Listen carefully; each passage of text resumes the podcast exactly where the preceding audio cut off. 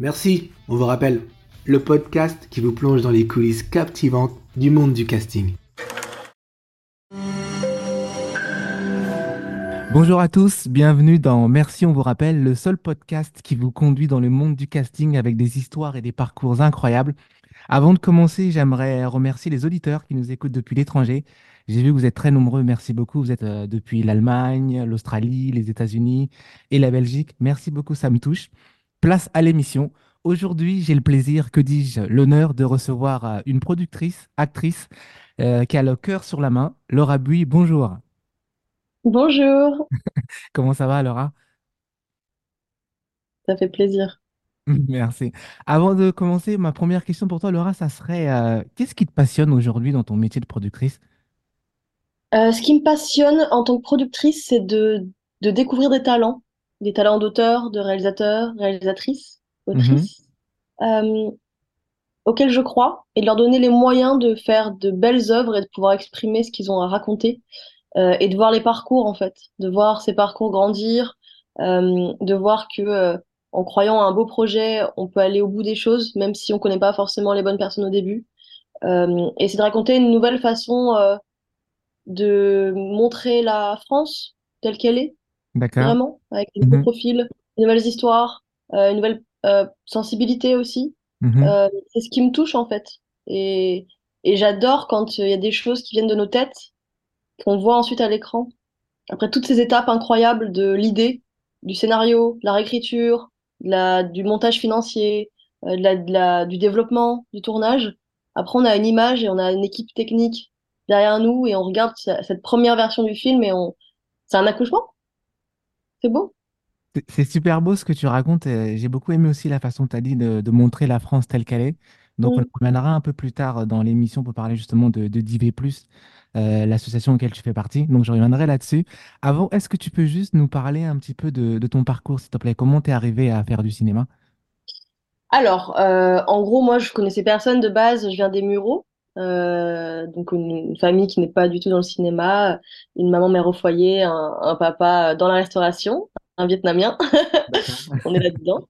Euh, donc, Ouais. euh, donc, je suis quand même une deuxième génération, mais je suis métisse franco-vietnamienne. Et du coup, après mon bac, je, que j'ai fait à Mantes-la-Jolie, euh, eh bien, je suis montée du coup à Paris, euh, dans le 16e, faire une prépa littéraire.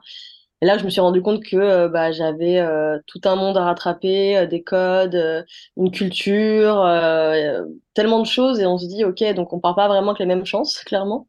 Mais vrai. je me suis accrochée. Ouais, et, et je me suis dit, d'accord, je, je, je n'aurai jamais cette culture, cette, cette, cette vie qu'ils ont, euh, même cet argent. hein. J'ai fait un prêt pour vivre, pour, pour vivre ça. Euh, mais je me suis dit, ok, je continue. Après, je suis partie à Londres euh, apprendre bien l'anglais un an. D'accord. J'ai du théâtre là-bas. C'est un peu mes premiers pas dans le théâtre. Et euh, je suis revenue, j'ai fait un, master de lettres modernes appliquées à la Sorbonne, euh, en faisant une belle lettre. Oui, j'ai fait une prépa. Ah, j'aimerais, euh, voilà. Ça a marché. Comme quoi, en fait, le culot, ça, ça, quand on ose, parfois, on, quand on demande en tout cas, il faut demander. Et les gens de notre culture, de notre background, on n'ose pas demander de l'aide. On n'ose pas demander des services, on n'ose pas dire moi je vaux quelque chose. Et du coup, bah, parfois il faut juste essayer et tout donner. Donc ça a marché, j'ai un beau master. Euh, et mon, mon premier stage, je l'ai fait à la Cité du Cinéma de, de Luc Besson, en maison de production. Et c'est là où j'ai vraiment tout appris. Euh, mais euh, mais j'ai découvert, je connaissais rien. Je me suis juste dit, j'aime le cinéma, j'aime le théâtre. C'est une passion que depuis que je suis petite qui m'anime. Ce serait triste de passer à côté parce que je, parce que j'ai pas l'information de comment accéder à ce monde-là. Donc j'ai écrit des lettres de motivation à tout le monde, je me suis fait recal partout sauf d'une boîte. Et au final, j'ai travaillé dedans, c'est superbe. Euh, et, euh, et voilà, j'ai tout appris. Et juste après, euh, j'ai fait plein de belles rencontres. Quand même, là-bas, c'est un endroit formidable pour ça. Et j'ai monté très vite, enfin, j'ai rejoint une structure où j'ai monté le pôle audiovisuel de Allmade avec euh, Jean-Pierre Sec, euh, donc qui est le premier producteur de Booba, donc euh, 45 scientifiques à l'époque, qui voulait faire des émissions euh, sur le rap, donc qui s'appelle On refait le rap. C'était notre première euh, collaboration, et c'est comme ça qu'en fait j'ai mis un pied dans la production, juste parce qu'en fait fallait faire. Donc quand tu fais, tu produis, tu montes des équipes, tu trouves du budget, tu et t'organises et tu fais, et c'est vraiment euh, hyper organique en fait. Bah, t'as osé en fait, comme on dit, parce que je disais des fois les gens de notre culture, on, des fois, on a du mal à aller demander de l'aide. Bah, pour la petite histoire, si je peux la raconter, moi, comment je t'ai rencontré, c'est que je t'ai rencontré sur Instagram. J'ai osé, en fait, te parler parce que j'avais découvert, validé la série et j'allais voir les crédits. Je lisais, mais qui a travaillé dessus? Qui est-ce que je peux contacter? J'aimerais beaucoup dessus. Et j'ai osé et j'ai écrit à Laura. Et Laura, c'est une personne qui est très gentille. Elle vous répond. Oui, c'est vrai. Non, non, c'est vrai, tu sais, je me suis dit, euh, qu'est-ce que j'ai à perdre, comme tu dis? Donc, euh, j'ai osé, je t'ai écrit, et c'est comme ça qu'on est rentré en contact. Et après, euh, je t'ai rencontré euh, lors d'une assemblée euh, de DIV. Donc, c'était génial. Donc, des fois, c'est juste, il faut juste prendre ce courage et y aller, en fait. Totalement. Et, et moi, ça a que été ça, c'est-à-dire que j'ai toujours pensé, ok, on essaye, on verra bien. Est-ce que, est-ce qu'on peut travailler ensemble? Qu'est-ce qu'on peut faire ensemble? Et, et au final, cette énergie, quand elle est positive, bah, en fait, elle se transmet. Et après, évi- évidemment, forcément, on va se faire avoir. Il y a des gens qui vont l'utiliser, qui, à qui tu, tu offres des services et qui ne seront jamais rendus. Mais Mm. mais il faut vraiment le voir comme euh, c'est que tu le fais naturellement et tu verras bien. Tu verras, il y a des endroits où ce sera, tu auras un beau, euh, un beau cercle d'amis, de proches, de collègues euh, qui partagent tes valeurs et avec qui tu vas grandir. Et puis il y aura les autres et, et c'est pas grave et c'est la vie, quoi. Mm. C'est vraiment, c'est vraiment inspirant ce que tu racontes. C'est pour ça, quand je t'ai introduit, j'ai dit une productrice qui a le cœur sur la main. Ça se sent, en fait. Est-ce que ça fait de moi une bonne productrice? Je ne sais pas. Bah, justement, pour revenir à ça, euh, est-ce que tu peux nous ramener un peu à quoi ressemble un lundi matin pour une productrice comme toi? Euh, alors en général, euh, ça commence par le dimanche soir. Mon lundi matin, il commence le dimanche soir. C'est-à-dire que je regarde un peu toute ma semaine à quoi elle va ressembler, tous mes, tous mes meetings essentiels, et je priorise. C'est-à-dire les meetings qui vont demander vraiment d'aller à la guerre, vraiment de les préparer, ça va être, on va dire, mes points clés de la semaine. Et du coup, je vais toujours me mettre en condition d'organiser pour que j'ai l'énergie au maximum pour chacun de ces rendez-vous. Euh, et du coup, bah, j'organise ma semaine le dimanche soir en général, euh, tout. Et le lundi matin, en, général, c'est routine. Routine, sport, eau, euh, méditation, douche, pour me mettre dans un, dans un mode. Et ça, ça, ça me permet d'être vraiment productif pour ma semaine. Si je commence pas par ça, je sais que je vais être rattrapée par les autres, par la vie, par les obligations, par les coups de fil. Et en fait, je vais être dans la réaction. Alors, quand je prends action sur ma routine et d'abord me focus, Ensuite, je sais que j'ai plus de pouvoir à organiser ma semaine. Donc, ça commence par ma routine, ma to-do, direct. Genre, OK, qu'est-ce que je dois faire? En général, le matin, c'est vraiment les calls, toutes les, toutes les choses un peu euh, où, où, euh, les gens attendent après moi. Et après, euh, en général, c'est euh, les dossiers, les choses un peu artistiques, Mhm. euh, où je peux vraiment étirer un peu plus le temps. Et le soir, en général, c'est euh, des, des séances d'écriture, euh, des séances avec des, avec des artistes, beaucoup de, de liens, parce qu'au final, nos métiers, c'est des métiers de liens.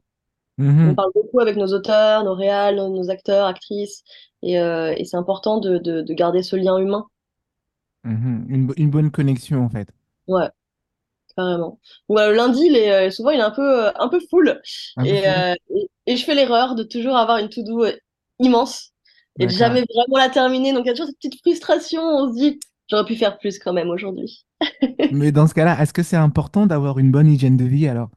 Ouais, honnêtement, ouais. Quand j'étais, euh, il y a 10 ans, euh, c'est vrai que j'avais une hygiène de vie euh, très aléatoire.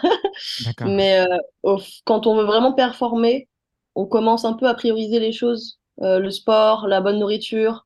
Je sais que j'ai appris un peu tardivement que pourquoi j'avais des coups de barre à 14-15 heures par rapport à ce que je mangeais.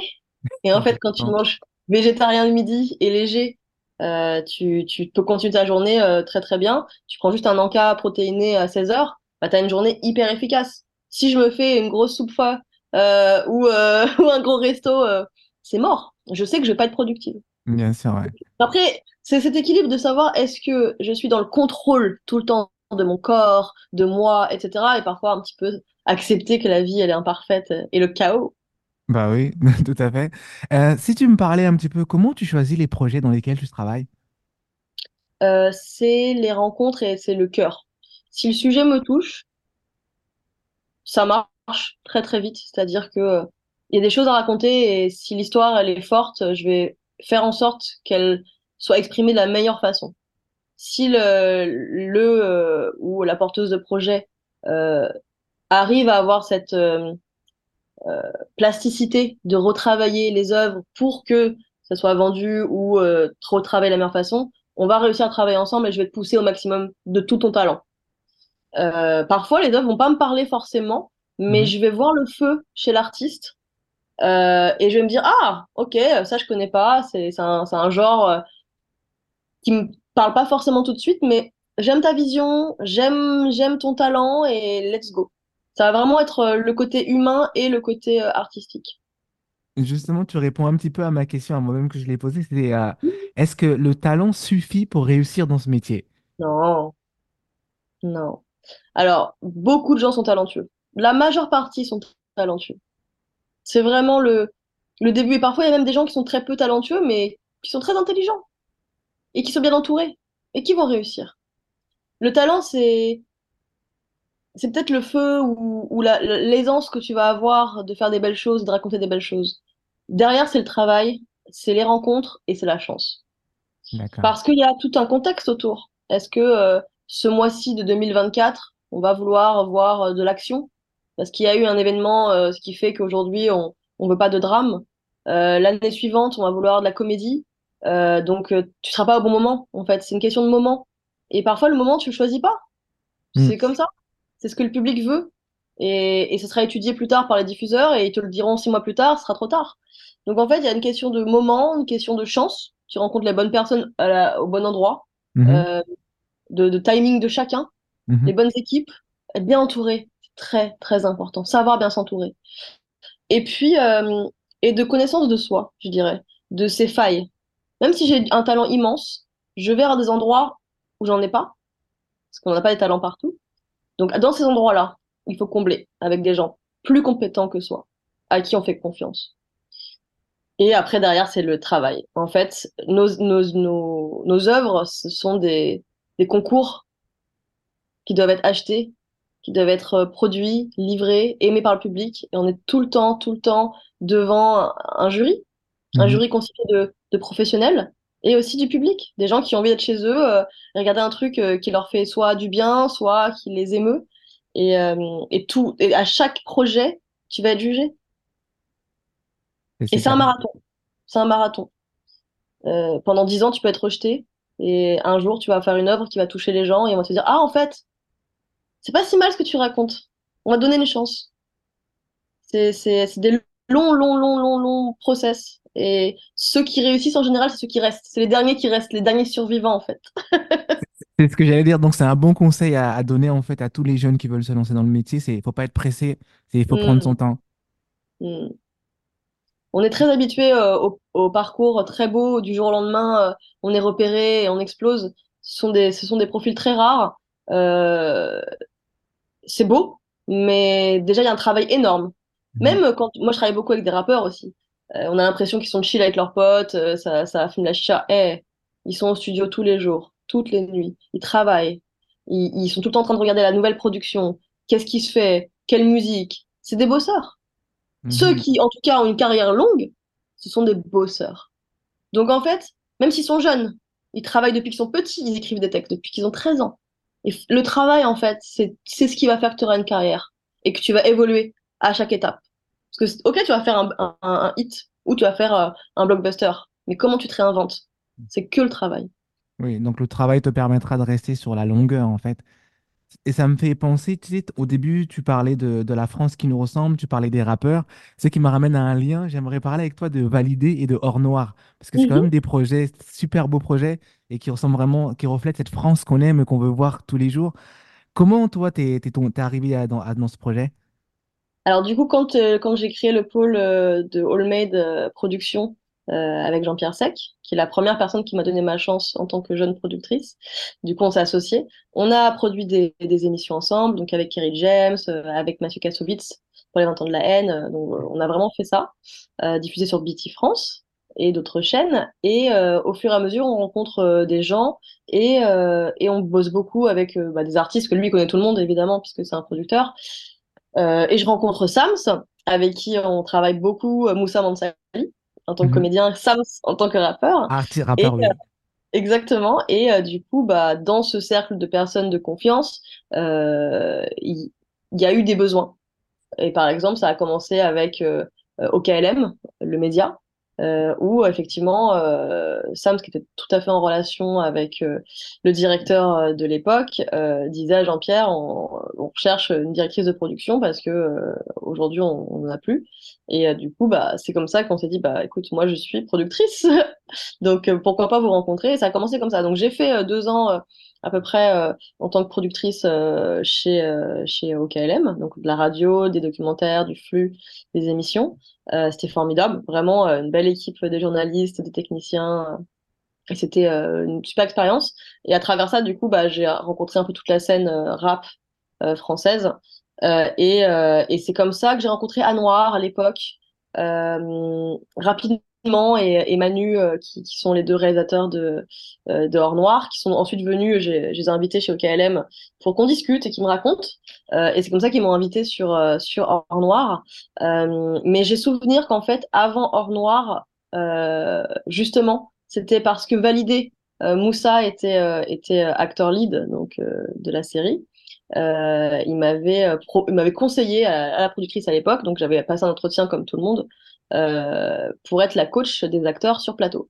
Ils avaient eu du coaching euh, en amont parce que ce sont pas des comédiens. On avait quand même euh, un rappeur, un jeune euh, de foyer euh, et euh, un, on va dire, euh, un humoriste. C'était un humoriste déjà à l'époque, euh, Brahim. Ibrahim, oui. oui. Ouais, exactement. Et, euh, et du coup, ils avaient ce petit coaching de, de mise en condition et de savoir comment c'est les bases de l'acting. Mais sur le plateau, il fallait quelqu'un qui, euh, qui sache les faire travailler les scènes, euh, entre les prises, de savoir retravailler un peu la justesse, les émotions et la technique, parce que c'est l'acting, c'est de la technique. Ce n'est que de la technique. C'est vraiment, c'est comme un sportif de haut niveau. C'est des techniques. Même courir, c'est pas, c'est naturel. Non, une façon. Pour pouvoir performer, c'est une façon. Donc, voilà, c'était, hyper intéressant. Donc, j'ai commencé comme ça. Donc, j'ai rencontré, euh, après la productrice, j'ai rencontré Franck Gastambide et David Diane. Euh, c'était, super, une super belle rencontre. Euh, ça a été deux mois et demi de tournage formidable. Une très belle production Canal+.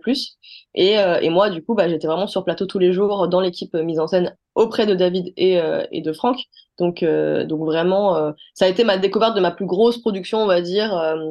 Euh, parce que c'est quand même des millions et c'est quand même Canal+, et c'est une très belle série, donc, euh, donc euh, j'ai adoré. Euh, et, euh, et du coup, bah, c'était mon côté euh, urbain, parce que moi, je viens des Mureaux, je connais très bien Mhm. l'urbain. Mon, mes débuts professionnels, c'était avec Jean-Pierre et avec le rap.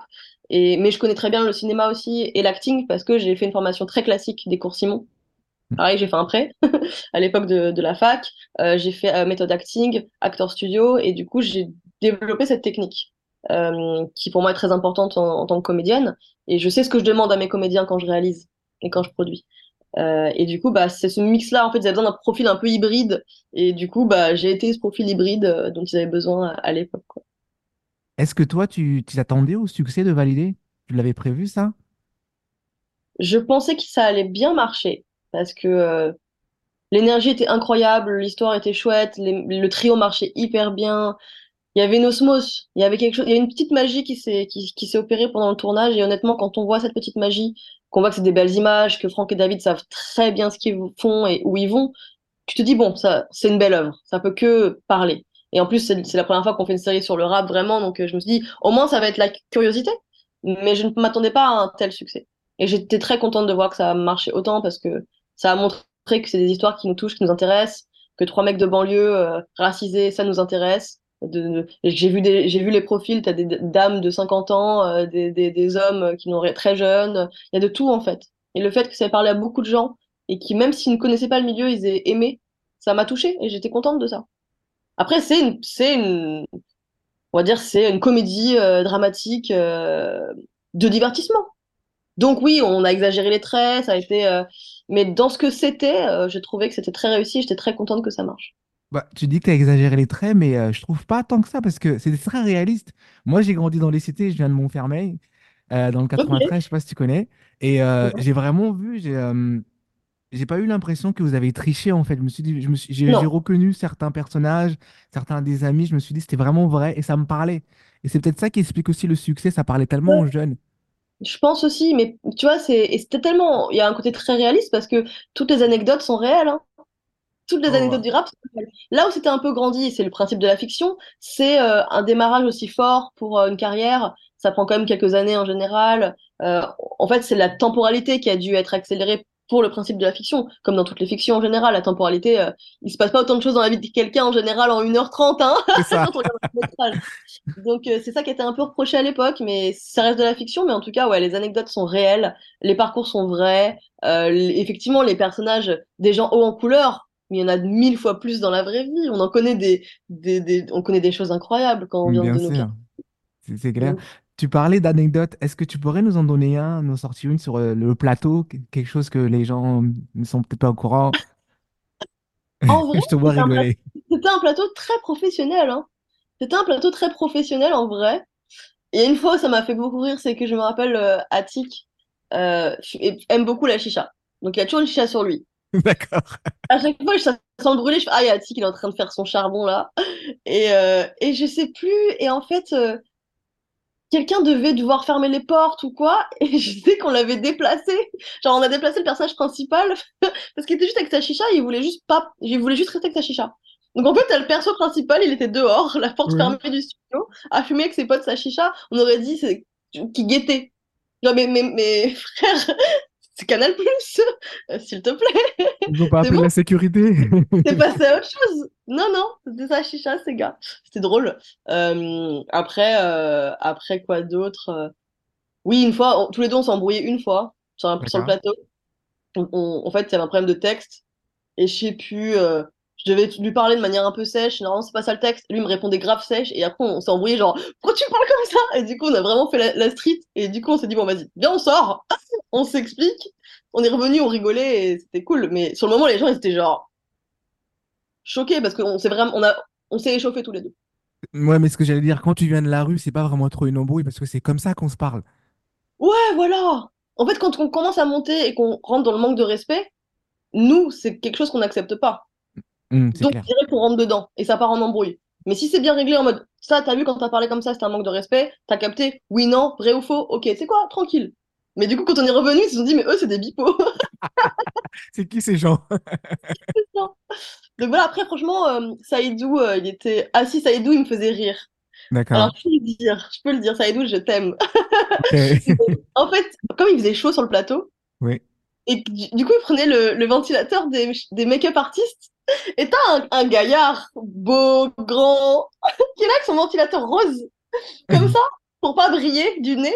C'était trop mignon. À chaque fois, je me retourne, je vois, je vois Saïdou comme ça avec son ventilateur. C'était trop mignon.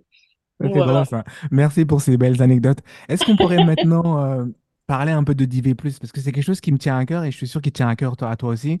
Est-ce que tu peux nous en dire un peu plus, s'il te plaît? Alors, Divé Plus, c'est une association euh, pour euh, la diversité dans le cinéma et dans l'audiovisuel en général euh, en France. Euh, du coup, c'est né vraiment d'une envie, d'un besoin de, euh, de techniciens à l'époque. Euh, on se retrouvait, on se disait, mais en fait, on a été té témoin de, de, moments un peu bizarres, sexistes, racistes. Euh, on se rend compte qu'on a un plafond de verre, euh, nous, euh, ceux qui ne sont pas des enfants d'eux. Et ceux qui sont racisés, en, en général, on nous fait moins facilement confiance. C'est pas un racisme direct, genre tu es noir, je ne te prendrai pas, mais juste ah, c'est marrant, mon pote Théo, on sort de la même école, on, on a les mêmes images, c'est concret, hein. On lui propose dix fois plus de choses et lui il a un agent et moi ça fait ça fait un moment que qu'on me propose moins de choses, etc. Euh, et du coup bah il y a des biais cognitifs comme ça euh, où on va donner la chance à celui qui nous ressemble. Donc dans le Mhm. monde du cinéma, euh, effectivement, ce monde-là, c'est c'est normal, hein, on est la deuxième génération, donc ça va être des gens qui leur ressemblent, donc ils vont donner la chance à ces gens-là. Donc nous, l'idée c'est de se dire, bah, on va se donner la chance entre nous, on va se parler, on va essayer de trouver un moyen d'avoir des, des tournages euh, où il y a une bienveillance et une bienséance. Quand il y a des comportements un peu bizarres, eh ben, on sait prendre action. Et il y a une très Mhm. belle formation du CNC qui est, qui est, qui est liée à ça aussi, euh, qui, qui, doit être faite par tous les producteurs maintenant. Donc on s'ouvre à ça. On s'ouvre aussi à la question euh, de la communauté LGBTQI, euh, qui n'est pas très euh, comprise non plus euh, par la société, qui reçoit beaucoup de, de critiques euh, homophobes, sexistes, assez étranges. Et, sauf que c'est le monde dans lequel on est aujourd'hui. Mhm. Aujourd'hui, on a un mélange, une mixité dans, un, dans le monde du travail. Sauf que notre monde du travail à nous, qui est le cinéma, c'est un monde qui est très bizarre, parce que ça mélange la vie quasiment, parce qu'on est en tournage des mois ensemble, jour et nuit, c'est devient une famille, et ça mélange des comportements qui sont euh, inexcusables dans d'autres euh, domaines de la vie. Euh, ton patron, si tu travailles à la BNP, s'il te dit, euh, Eh, le connard euh, de, euh, de machin, euh, viens là, Euh, sauf que ça, ça se dit dans le monde du cinéma. Le connard de Perchman, qu'est-ce qui est fou? Ou alors quand on se fait insulter ou crier dessus sur un, plateau, ou quand on nous fait travailler des heures supplémentaires jusqu'à ce qu'on n'en puisse plus, jusqu'à ce que des, techniciens rentrent et fassent des accidents de voiture parce qu'ils sont épuisés, ce sont des conditions de travail qu'on n'a pas dans autre chose quasiment que le cinéma. Parce que c'est de l'art, parce que c'est hors du commun, parce que ça a été, euh, ça a été fait d'une manière comme un, petit microcosme qui accepte sur de, comportements, que du coup ça, ça se reproduit. Euh, et combien j'ai vu de, chefs qui faisaient pleurer leurs assistantes et assistants, euh, euh, des comportements comme ça. Et en fait, ça reste un métier, même si c'est de l'art, un monde professionnel qui doit être cadré. Et comment nous, on permet ça? Donc premièrement, donc on fait des conférences, on fait des tables rondes, des rencontres où on raconte un peu nos, nos, histoires, et puis on crée aussi des documents. Ok, qu'est-ce que c'est euh, qu'une agression Donc à quoi ça ressemble? Parce que les gens ont, toujours cette image de l'agression physique. Euh, non, ça peut avoir différentes couleurs. Euh, comment comment bien agir dans, dans des circonstances difficiles. donc il y a eu tout ça. Il y a des choses où par exemple on a un chef un chef Lec, je dis au pif, hein, qui met la main sur la cuisse de, de, de, sa, son assistante et, et, elle est mal à l'aise et quelqu'un dit écoute ça ça se fait pas trop et la personne dit je suis pas un violeur, je quitte le plateau. Donc comment en tant que producteur ou productrice on réagit à ça? Parce que oui, on perd un chef de poste, c'est terrible, mais par contre en général ça se retourne contre la victime. T'as fait une esclandre, tu mets en péril le plateau alors qu'en fait elle n'a rien demandé. Et de, tout ça c'est comment réagir à toutes ces mini-agressions de la société qui se retrouve dans le monde du travail. Donc il y a cet élément qui est clé, et puis après il y a l'élément de donner sa chance. Euh, on travaille beaucoup sur euh, le mentoring, donc euh, des, jeunes qui n'ont jamais eu accès au cinéma, qui ne savent même pas si c'est possible pour eux. On les prend sur un plateau, on leur explique comment ça marche, on leur montre différents métiers, et, euh, on leur ouvre un peu ces portes-là, parce que le plus dur, c'est le premier accès. Quand après on sait, ah, en fait, je peux être technicien ou technicienne, euh, ok, c'est cette école-là que je peux faire, elle est gratuite, il y a un concours, ok, je peux faire un prêt, je peux être boursier. En fait, ça commence par une première personne qui te prend et qui te dit, tiens, je te montre, je te fais rencontrer des gens. Euh, ça, ça peut être, pour toi, c'est simple, c'est rien, c'est une après-midi, t'as oublié que t'as. Moi, il y a des gens, j'ai oublié que, que je les avais dit, viens, euh, et des années plus tard, on me dit, ah, tu te rappelles J'ai fait, ah oui, c'est vrai, alors comment ça va? Eh ben aujourd'hui, j'ai monté ma petite structure, euh, je suis jeune producteur de clips et je suis genre, ah, tu peux avoir une action concrète sur la vie des gens. Tendre la, voilà. main, au, tendre la main à son prochain. C'est une, une, phrase que tu avais dit aussi dans, lors d'une un, conférence d'IV. Tu avais dit Ceux qui ont plus donnent et ceux qui ont moins demain auront une position et pourront donner en échange. J'ai trouvé ça super beau. Oh, je me rappelle même pas que j'ai dit ça. Mais oui, je, le crois profondément. Et c'est chouette que, que tu te sois rappelé de ça, parce que c'est ça le but. Euh, il y aura des gens qui vont prendre et qui vont jamais donner en retour, mais si la majorité, on, on se rend compte qu'il y a de la place pour tout le monde, euh, et que au final, euh, plus on est ensemble, plus on est fort, et même si on est nombreux, au, au contraire, on, on, peut vraiment serrer les coudes. Euh, ça va faire qu'on va avoir une nouvelle génération de créateurs et de créatrices euh, qui vont briser un peu cette chaîne euh, qui, qui, existe depuis très longtemps, ou d'un entre-soi, d'un côté un peu malveillant, un peu, un peu stressé, qui va prendre ma place. Euh, et, et, surtout, on va enfin pouvoir raconter des, des, histoires qui touchent les gens. Je pense mmh. qu'il y a plein de personnes qui sont un peu fatiguées de voir toujours les mêmes au cinéma, avec les mêmes histoires. et après, encore une fois, c'est un écueil qu'il faut éviter. C'est ok, on s'est rendu compte que la banlieue, ça, ça intéresse et eh ben du coup on va produire que de la banlieue. Mais oui. non, mais attends, c'est pas parce que je suis asiate ou que je suis noire que je veux faire de la banlieue et, et, et de la cité. Mmh, bah oui, j'aimerais faire. Oui, de la science-fiction si je veux. Mmh. Juste ouvrir cette porte et expliquer aux gens que le marché en fait il est plus grand que ça. En parlant d'ouvrir cette porte, est-ce que tu pourrais partager une réussite justement que vous avez eue grâce à l'association?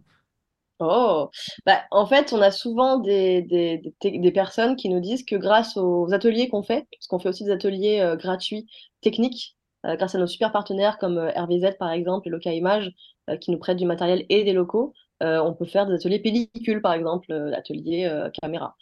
Et, en fait, ça a permis à des gens de rentrer dans des écoles, de faire les concours et d'enfin réussir à, à poursuivre leurs rêves en fait. donc pour moi, ça c'est énorme. Euh, pareil, des personnes qui n'avaient pas de contact, qui ont fait cette formation euh, pellicule, qui grâce à ça ont trouvé de l'emploi après, et qui grâce à ça tournent maintenant, alors qu'ils étaient dans une, une, position où en fait c'était très compliqué. C'est une action directe sur les gens. Euh, après, grâce à Divé aussi, on a eu des personnes qui ont réussi à monter carrément un court métrage et un pilote. qui ont été jusqu'au bout, grâce à une équipe d'IV plus complète qu'ils ont trouvée dans notre channel. Ça, c'était concret. après, après c'est surtout les événements où on rencontre les gens, où on se rend compte qu'il y a des gens qui nous ont dit vous, vous nous avez sauvés. Vous nous avez sauvés parce que je me sentais tellement. En fait, la solitude dans nos milieux, elle est, elle est terrible. On est indépendant, on est seul, euh, personne nous appelle parfois, il euh, faut croire en nos projets. Et, euh, et, et je, mon pro... Ah oui, la représentation. Il y a personne qui me ressemble. Je suis une jeune femme, par exemple, asiatique. Je ne, connais, je ne vois pas de productrice asiatique jeune, ou même asiatique tout court. Mm-hmm. Je suis un jeune noir photographe. Qui est mon exemple qui me dit que ce mec, il a percé, je, peux atteindre ça. C'est hyper important la, représentation. Et du coup, bah, nous, de montrer qu'on a ce hub de gens de tous les univers. Hein. La, la, diversité, c'est pas juste nous. Hein. Il y a des gens qui nous disent, oui, je suis un homme blanc cisgenre, euh, j'ai rien à faire chez vous. Bah, si, c'est la diversité. Mais mm. c'est toi, tu vas nous apprendre des choses et nous, on va t'apprendre des choses. Et on s'auto-éduque sur comment vivre, le vivre en commun, qu'on ne sait pas encore faire aujourd'hui. Bien sûr, c'est super important parce que moi, je me suis retrouvé des fois sur des plateaux où j'étais le seul noir et même des fois, on savait même pas comment me maquiller parce qu'ils n'avaient pas l'habitude d'avoir un noir et pouvoir le maquiller. C'est hallucinant quand même. Il y a vraiment eu ça et c'est là, ils commencent vraiment à se former sur les peaux noires, même pour la coiffure, etc. Mais il y a eu des, tellement de shootings où, c'était horrible. La, la personne était grise parce qu'en en fait, parce qu'en fait, ils savaient pas maquiller de un et que la mhm. lumière, techniquement, elle est, elle est imaginée par rapport aux peaux blanches. Donc tout, donc maintenant les chefs op, franchement, euh, ils connaissent leur métier. Hein. J'ai eu beaucoup de débats avec des chefs opérateurs et opératrices qui me disaient non mais maintenant qu'on a nos métiers, on, est censé pouvoir tout éclairer et tout prendre en compte. Ça c'était avant. Avant il y avait euh, ce truc de la norme, euh, etc. Et ils savaient pas le faire. Maintenant, franchement, ils ont ils ont plus d'excuses. Mais c'est vrai qu'il y a eu tellement de, de, on mettait toujours en avant la peau blanche, mm-hmm. toujours, toujours, toujours. Et, et même quand tu vois que tu es la seule personne, soit noire, soit asiate ou quoi, d'un plateau, tu te dis, hmm, c'est pas le premier plateau où c'est comme ça. Il y a un sentiment quand même étrange de se dire pourquoi? on n'a pas les talents, il n'y a pas assez de personnes euh, comme ça, on leur donne pas la chance? On se pose des questions. D'où ça vient? Nous, nous, on n'est pas une association euh, qui est dans la revendication. Il y en a des très belles qui font ça et avec qui on travaille, euh, qu'on adore et on, salue leur travail. Nous, c'est vraiment le soft power, c'est comment s'aider entre nous, comment créer de la chance, early stage et en, en, carrière un peu plus évoluée. Euh, comment euh, faire changer les mentalités avec des, des, des talks, des conférences, des ateliers, euh, et puis le mentoring. Nous, nous, on est vraiment dans le concret du day-to-day mhm. en positivité, quoi. Parce que, parce que le combat, il va se faire pendant des années. Donc, on n'a pas envie d'avoir cette énergie combattante contre quelque chose. on a plutôt envie de, de tranquillement pousser les choses vers ce qui nous, nous semble le plus juste, en fait, socialement. Mhm. Si les gens aimeraient rejoindre l'association, comment ils peuvent vous rejoindre?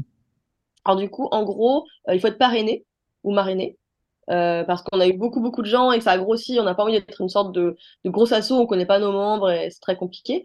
Pour être marrainé ou parrainé, bah, il faut connaître des gens ou venir aux événements publics ouverts à tous, nous rencontrer, parler avec nous, raconter un peu leur parcours. En général, les, les, inscriptions se font en décembre, janvier pour l'année. Après, si une inscription se fait au milieu d'année, euh, euh, la cotisation, elle est vraiment pas chère, hein, c'est 25 euros. Euh, euh, mhm. Mais en gros, c'est de, de, se dire pourquoi je rentre chez Divé?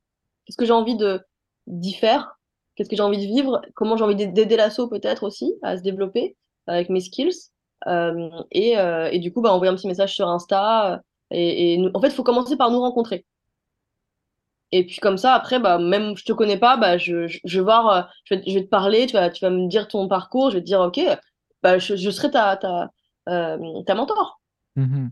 Donc, euh, donc je, vais, euh, je vais prendre la responsabilité sur moi de dire je fais rentrer cette personne chez Divé pour que elle ou il s'épanouisse.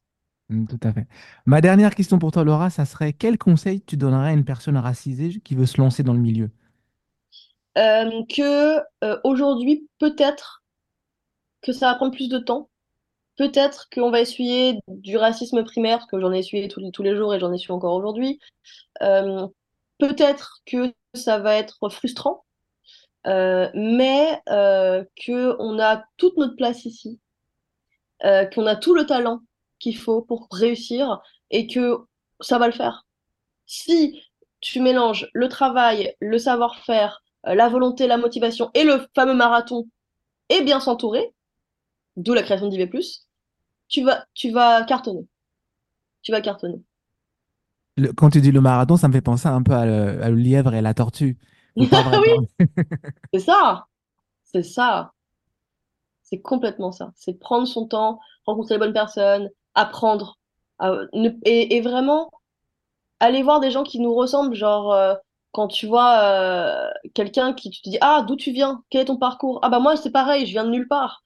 Donc, je veux bien ton mentee. Je veux bien que tu m'apprennes parce que tu me ressembles.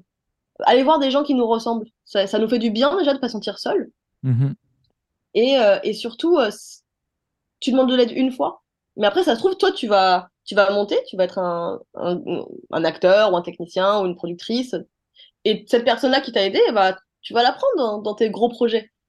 Donc, en fait, c'est pas parce que euh, tu demandes de l'aide un jour que tu tu seras pas la personne qui pourra rendre en retour à la, tu vois? Donc, oser, oser, oser, oser demander de l'aide. Moi, tout- toutes les personnes qui m'ont demandé de l'aide, j'ai toujours répondu, j'ai toujours euh, lu les scénarios, fait des retours, euh, dans la mesure du possible, parce qu'après, tu commences à avoir beaucoup, beaucoup de gens qui te demandent des choses, et à la fin, tu vas finir par être juste un centre d'accueil, Bien sûr. c'est un métier, mais, mais oser, il n'y a rien à perdre. Ça, c'est très beau, ça, comme mot de la fin. Ça veut dire que pour les auditeurs et auditrices qui nous écoutent, qui veulent se lancer dans le milieu, osez. Ouais, C'est croyez en vous et allez-y, en fait. faites des, des portes ouvertes, allez rencontrer des gens, il y a plein d'événements ouverts au public.